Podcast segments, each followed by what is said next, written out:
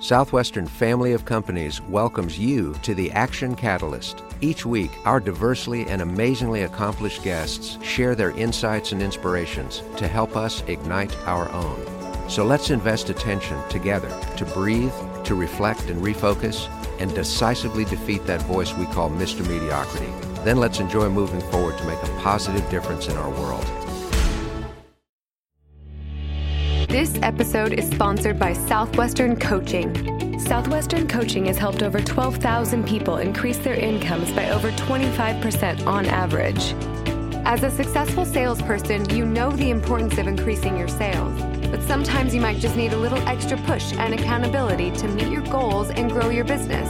Southwestern Coaching will help you increase your income through one-on-one sales and leadership coaching tailored specifically to your needs. Together, we will elevate sales. On today's episode, the Action Catalyst welcomes LaTonya Wilkins, diversity and inclusion expert, founder of the Change Coaches, and president of the True Star Youth Foundation Board. Wilkins partners with executives, upwardly mobile professionals, and teams, sharing her signature concept of below-the-surface leadership, centered on creating psychologically safe relationships, empowering underrepresented employees to feel valued, and creating cultures of belonging in the workplace. Her book, Leading Below the Surface, is available now. We hope you enjoy. Welcome to the Action Catalyst, everyone. Today, I am very, very excited that we have LaTonya Wilkins with us. She's not only very accomplished in the field of human resources, diversity, equity, and inclusion, but highly educated with degrees ranging from University of Iowa to University of Manchester in England, with time spent at Yale, number of places in between, involved at the university level, the private sector, and also the nonprofit sector. So we are delighted with your background and delighted with what you stand for. So welcome to the Action Catalyst. Thanks for having me. LaTonya, before we go into the, the tremendous work that you're involved with, I know our listeners would enjoy hearing a lot about some of the twists and turns of your life that have led you to the point of contribution that you exist in today. Would you mind sharing some of those key pivot points that maybe you couldn't tell where it was going to turn out, but then later in retrospect, this was an important move that led you to this, that led you to that, that led you to the other? Yeah. So I would say I, I probably had two important pivot points in my life. The first one was in the early part of my career. So when I got out of college, I thought I was going to save the world. I ended up working for a nonprofit. Didn't love that. And then I ended up getting into business, and nine eleven happened. And, and so I ended up, I didn't lose my job, but my, I kind of got demoted in my job because of, of the situation at the time.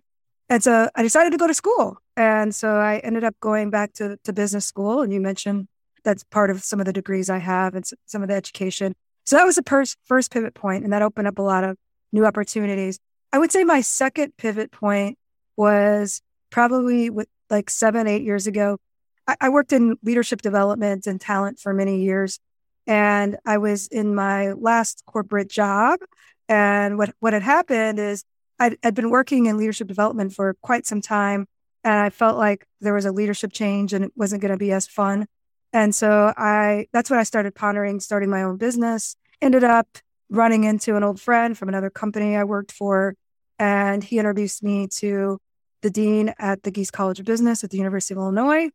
And I ended up doing work, doing talent and culture work for them for five years until I wrote my book and all of that. And so that was another pivot point where, again, I, I was feeling like I wasn't really able to be as creative as I wanted to be in that last position. And so I took a position that I wasn't really expecting to do. And I ended up loving it. It was ended up being one of the best jobs I ever had, honestly. Oh, that is fantastic. And you had such an educational background to get you ready for that. I, I'm curious, you have, I think, two Masters of Business Administration degrees, one domestic and one from Manchester in England. What, what did you find as some of the differences in studying, I suppose, abroad versus studying the U S? And what were the benefits of that for your overall worldview and perspective? That's a very interesting question. So I would say that I, I ended up staying there for about a couple semesters for an exchange program. And I... I'd never been an immigrant, I guess. Uh, I never experienced being an immigrant on a team. And I remember when, it, you know, in my, my domestic M B A program, we had domestic students and international students. So I was an international student. And my international team mainly consisted of, I think I had a couple Europeans, a couple Mexican folks, and then I had like a couple folks from India, Malaysia, kind of spread out. And I ended up kind of teaming up or grouping with the folks that also were immigrants. So that was a very interesting perspective that I, I've never really had. As far as the education, that was also interesting because, again, I think uh, the U S was considered an international market, and I never really experienced that before. So it, it took a lot of adjusting. Even though it was England, it was a big cultural adjustment, especially with the rain every day. That was not fun. But also, again, being part of that immigrant community and finding my place in that was was a challenge for me. But I would think that's tremendously helpful to the work that you do today, with the U S being really a nation that is now, I believe, over fifty percent non-native born, or at least one generation from that. So that adds a great deal of perspective that you can now bring.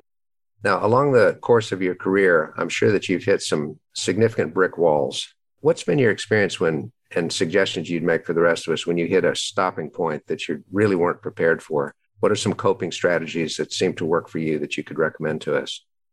I'm the kind of person that early in my career, I wanted immediate gratification, and I wanted to, if I was feeling uncomfortable, I'd try to find a way out. Meandering in the muck is what I call it. So staying in that mucky place where you don't really know what's going to happen next, and sitting there and understanding what that actually means on a deeper level.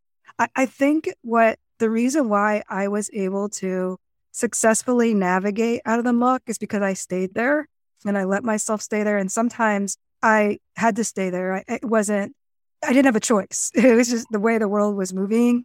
Things weren't happening fast enough for me. And when you're in that muck, you're in a more vulnerable state of life where you have some acceptance around, all right, I don't really know what's next. I'm okay with that since I can't control exactly what's next. These are like the three or four things that I want to look for in what's next, or I want to drive towards in what's next. And so it's really having that time to do that. And on the days that were really difficult, I would sit down and, and write like a gratitude list of all, you know, how far I've come and everything I'd learned so far, and having the gratitude to to have taken the time to learn that and sitting in the muck. So I, I would have those opportunities, because that's part of the process. You know, I mean, you've introduced me as a very established person, but there's, there's a lot of muck that happened in between there, between, you know, the degrees, the book, the business, all of this stuff. That's vital, is, is having that muck time, and then also having gratitude. That is a really cool insight, LaTonya, and not, not easy to do, to feel gratitude when you realize you're stuck in the muck. Yeah, you know, it's funny, Dan, and I'm sure a lot of, of listeners can relate to this, but I, I I go back when my mom used to always say more money, more problems, right? And it's like, hmm. you know, more growth, more problems, right? And and so it's like the more steps that you take up on your success ladder, there's going to be another problem. And so you have to practice gratitude, because there's gratitude in that step before you got there. Like, you know, what helped you take that step up? And you have to have gratitude for that. You have to sit with that. Mm-hmm. I'm, I'm really curious about the concept that you call below the surface leadership. I think it's such a neat concept. Can you share a little bit more about that with us? So throughout my career, I had very few leaders that were leaders that were good listeners, that were relatable, that were equitable. And, you know, I think equity is a is a leadership skill, essentially. Aware. I didn't have very many leaders that were very aware of themselves and how they treated others, or loyal leaders. And, and I call those real leaders in the leading below the surface concept. Again, relatable, equitable, aware, and loyal. And when I was going through my career, I noticed that this eighty-twenty rule existed, where eighty percent of leaders were not real leaders and twenty percent were. And so as I kind of went through my career, I, I didn't know what to call it, but then I started um, calling them below the surface leaders, and I kind of developed a whole practice around it. So below the surface leaders are three things. They are real leaders, like I just mentioned. They are also, they practice empathy. They're empathetic leaders. So that means they're good listeners. They're not even, they're not only good listeners on a person-to-person level, but also a person-to-environment level. And then the third thing they do is they create psychologically safe relationships, especially with people who are different from them. And so I, I talk a lot about this concept in my book. And um, Amy Edmondson, who actually coined the term psychological safety, wrote my foreword, because I, I've always been obsessed with this this concept. So I was really happy that she'd endorsed the book in that way. But it's uh, it's how do we become real leaders while listening and then building psychologically safe relationships with people so they feel like they can make mistakes and not be punished, or they can bring their entire selves to a situation, to work, or they can they can be authentic without any repercussions. And it's just, it's not very common. And it's funny because, yeah, do we need some programs? Yeah, I mean, we do need some structures and systems around hiring and promotions and things like that. But it's like organizations go all in on that stuff. They go in on, all in on the whats, I call them. And then we forget about the hows, how we're treating people and, and how we're retaining people, because we're not, organizations just aren't that focused on that. So maybe there's a tendency to want to check a box. Hey, we did a workshop. Yep, we brought in a speaker. It's in our policy manual. So check that box, check that box, check that box. Yeah, you have to really want to do it. And again, it's a it's a personal and professional transformation that can be an individually focused or team focused. I think that a lot of organizations want to get things done fast. We want to get through things fast.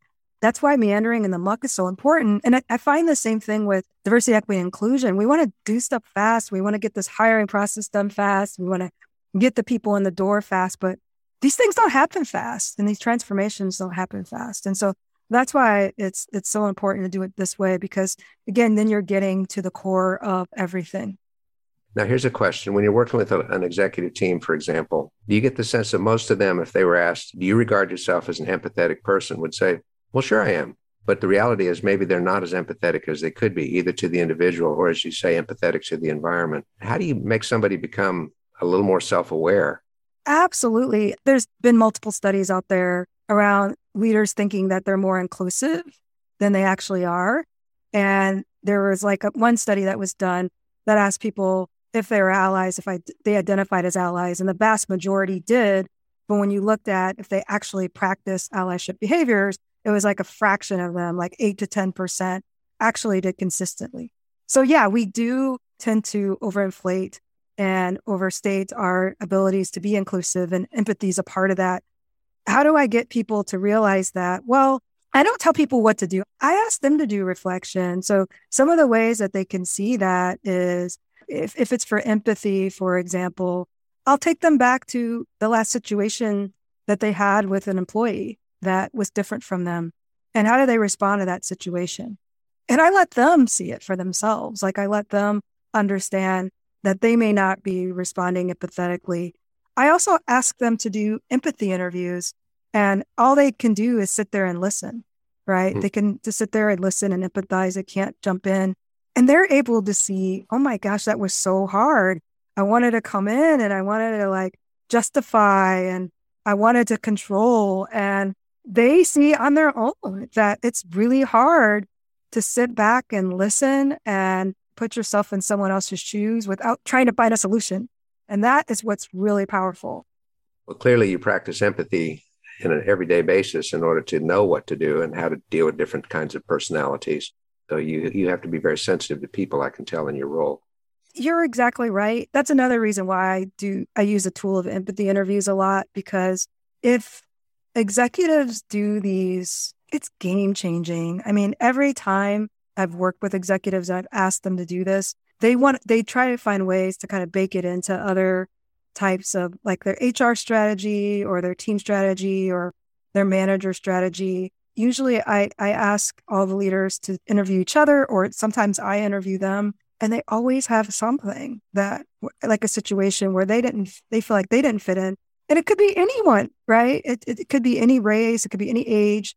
Everyone has something. And so once they're able to experience that, I think they start to embody it.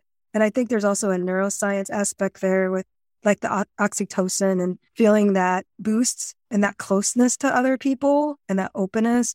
They start seeing it as a part of leadership, but you have to be willing to do it first in order to see that. Well, it's true. So reminding somebody of a time when they felt like an outsider, when mm-hmm. they felt like the one that was different. Now, you you also speak of something that you call the three terrible biases within individuals in leadership roles. Can you share a bit about those? Because that is a very powerful term. Yeah. So in my book, chapter three is all about humans and how we are all born to exclude. And I talk about how we exclude to belong. And what I mean by that is that, you know, I tell childhood stories around, hey, we all want to be part of the popular crew. And this, and I call it the core group in my book. We all want to be a part of this popular crew. And so we exclude other people so we can be a part of this. So whatever we can do to get into that group, we're going to do it. Right. And we adults do this too, but it's, it's like, it's a little bit more polished. But children, there's no polish there. They just do it, right? And so one of the ways that these groups stay together and keep other people out are, are these biases. And the top three that I think are the most prevalent when dealing with people who are different from you. Number one is affinity bias, right? So affinity bias is bias that we want to be around people who are just like us. I would have an affinity bias, for example, for people that went to the University of Manchester as opposed to, you know, Boston University, right? This runs rampant, especially um, in a lot of the companies I work with, like some which are tech companies, because they're recruiting people from the same schools. Mm. The people that went to Stanford, they have this whole Stanford crew in their company, and they end up having affinity bias only for Stanford graduates because maybe three or four of them did well, and they're like, you have to be from Stanford, otherwise you're not going to do well. That takes us into confirmation bias. What I just said with the Stanford example, the confirmation bias is, oh man, I hired someone from Berkeley this time and they didn't do as well as Stanford. I knew it. You know, I knew Stanford was the best. And it's the same with people who are different from us. Like you might take a chance on hiring someone from a different industry and you might say, well, wait, if I would have hired them from in the social media industry that I always do, it would have been better. So you're confirming that the reason why that person is failing is because of some reason related to what you thought it was in the first place. The third is um, in-group bias. And this one, it's um, speaking of Manchester, there's like a whole study, and I'm sure some of you know about the study, but it was done with uh, Manchester United. And what they did is they they had people basically um, simulate falling to the ground, needing help. And they found that if the person wasn't wearing a Manchester United jersey, the people didn't even stop for them. So they only stopped for people basically that had the same jersey on as them. There's also data that you have less empathy for people in your out group. Again, this in-group bias makes you feel like, you know, again, you are superior to the out group. Politics is an example of that, right? Sadly, you know, you have this in-group and you have this political affiliation, and no matter what it is, whatever side, whatever it looks like, that you're going to have an in-group bias towards that. And then anyone that's outside that group, you might even have empathy towards them, right? And so this is really, these these biases, the reason why I call them the terrible three is because they're terrible for organizational cultures. They destroy your culture. And a lot of the time, people are on autopilot and they don't even realize these things are happening. So that confirmational bias, it's sort of like, yep, I knew it. How can we overcome that one in particular? I think there's two different ways. Number one, I talked about real leadership and I talked about loyalty. It's having loyalty uh, to the person first and checking yourself and saying, okay, how many times has this actually really happened? I want to be loyal and I want to give this some time. The second is uh, finding examples that are opposite. One of the ways to neutralize bias is through a practice called stereotype replacement. And what you can do is, I use the whole Stanford example, but if you're feeling that way, go back and list every single person on your team that's doing well and list what school that they came from. And actually look at the facts, like take a step back and look at the facts of what's really happening. We have to back this up with data and look at it objectively. So I strongly encourage that we take a step back. First, practice the loyalty, which is the commitment to actually get into the data and see if this is true. And then again, see like how your in-group bias may be at play again.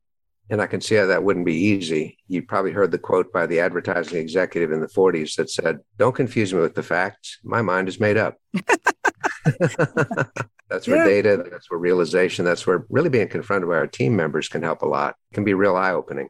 I remember many years ago in a team meeting, inviting that kind of feedback, and everybody was very quiet when it came turn to give me feedback. They were just silent. Finally, one of the braver souls, a woman in the group said, well, Dan, the reason we're not saying anything is because we just don't know how to disagree with you. And I said, you don't know how to disagree with me. Am I that domineering? No, no, no, no. You're, you're the opposite. You're just always positive, upbeat, optimistic. And if we see a flaw in something, it's hard to bring it up because you'll just overwhelm us with positivism and optimism. And that was a complete shock to my system and a complete lesson that uh, only that empathetic, I guess, forced listening could cause me to deal with. And they had to come up with some specific examples in order for me to actually buy what they were saying. But boy, that was a powerful lesson. I'll never forget that one. Yeah, that seems like a defining moment for you. This is a really good example you bring up because, I mean, that's like the worst question that a lot of managers ask. What else can I do? Or what feedback do you have for me? And try to give them something more specific to respond to. Because otherwise it could look like a, an open-ended invitation to disaster. Yeah, and it's it's weird too with some C E Os that I coach. When a C E O asks for feedback, do you think people feel safe to give it to them? I mean, come on. Think about it. Most of the time, probably not. Right. Or probably not what you're looking for. So you got to be a little bit more specific. Right. Well, you know, I'm, I'm conscious as we talk along here, LaTonya, that you are a deliberate person when faced with crisis. You talked about being in the muck and being willing to be in the muck for a little while, about being deliberate in putting on the gratitude, being deliberate in thinking through the three or four positive directions you'd like to move in, and encouraging leaders that you coach to slow down a minute, take the time, don't just try to fix it. To be comfortable with the ambiguity, I suppose, is what I'm hearing you say. Is there anything that you do to make sure that you keep objective when you're involved in so many lives? You know, do you have a morning routine or anything that you do to start your day that helps you keep on your even keel, knowing that you may have a really difficult encounter coming up that day or a tough organizational problem to deal with? So my routine, it's a weekly routine. It's not necessarily a day-to-day routine, but why don't I sprinkle in both here? So every week I have a writing group. And so that's really great because I can get together with some writing friends and kind of plan the week with people. So it's almost like I feel like I'm co-working. This has been game changing for me during, you know, a time when now I'm one hundred percent working from home. I mean, I, I travel for an engagement here and there. So that's one thing. Every morning I wake up around five forty-five. I go to the gym at six most mornings of the week. I make my either, I'll either have matcha or mud water, or sometimes coffee. I try not to have coffee every day. The night before, I'm coming up, like what you said, on a very busy day. Sometimes now, since I'm remote, I can have several speaking engagements in a day, or I can have several coaching engagements in a day. So the night before, I get myself mentally prepared for the day after. And what that means is I make sure that I have adequate adequate breaks. I go out and get sunshine for five minutes in between. I make sure that's scheduled in. I also do a little bit of morning meditation. The biggest thing is how I start the week and also how I end the week. And I, I usually end the week with something fun. You know, I'll go hang out with a colleague or something for lunch or something like that. But it's, again, the start and the end of the week is is really important. Also the start and the end of the day. Right. I like that. Now, uh, many of our listeners are just trucking along in life, highly successful. We have some other people right now that are, are really broken down. They are not sure what to do. What could you offer in terms of words of encouragement for somebody that really isn't sure what to do next? They are stymied. I kind of I went through that before I wrote my book and before I started my business. I was like, I don't know if this is what I want my career to look like. Like, I'm ready to be an entrepreneur. I would say don't rush it. You don't have to put a time limit on it. It's so important to allow yourself time to what I call have a discovery tour. So don't rush it. Have a discovery tour. What I mean by what's a discovery tour? Well, that means that just take on some things that you think you're interested in, but don't commit to them. Just use it as a discovery time. And when you brand it that way, or, you know, or when you think of it that way, then it's more fun and exploratory than putting pressure on yourself and saying, oh my gosh, I have my first client and I got to do a good job. Think of it as a discovery client, right? That where you're, you're kind of figuring out the next steps. And with that discovery tour, not only try out different types of interests, maybe read different types of books, but join all kinds of groups. I joined so many groups. Like, um, I don't really love Facebook as a platform, but I love the Facebook groups. I'm also active on Clubhouse, so I join a lot of different Clubhouse groups to see what sticks. And you'll you'll start to find your people And your people and your community is what's going to help you form what's next, right? I'm not saying that you won't go be introspective about it as well, but I think that once you have, communities are powerful. And once you have those communities that are more consistent, you're going to learn things that you you never knew that were options in your life. I, I love that idea. So really it's saying use use both hands, one hand firmly on your heart, the other hand reaching out, and not being in a big hurry. LaTonya, thank you. Thank you so much for what you've shared with me, which is personally meaningful, and what you've shared with our listeners, and above all, what you do for your clients and making our world a better place every single day. Thanks for being with us today. Thanks for having me. If you enjoy this podcast, please make sure to subscribe. To stay updated on everything that the Action Catalyst is up to, make sure to follow us on Facebook and Instagram at Action Catalyst Podcast and Twitter at Catalyst underscore Action. Thanks for listening.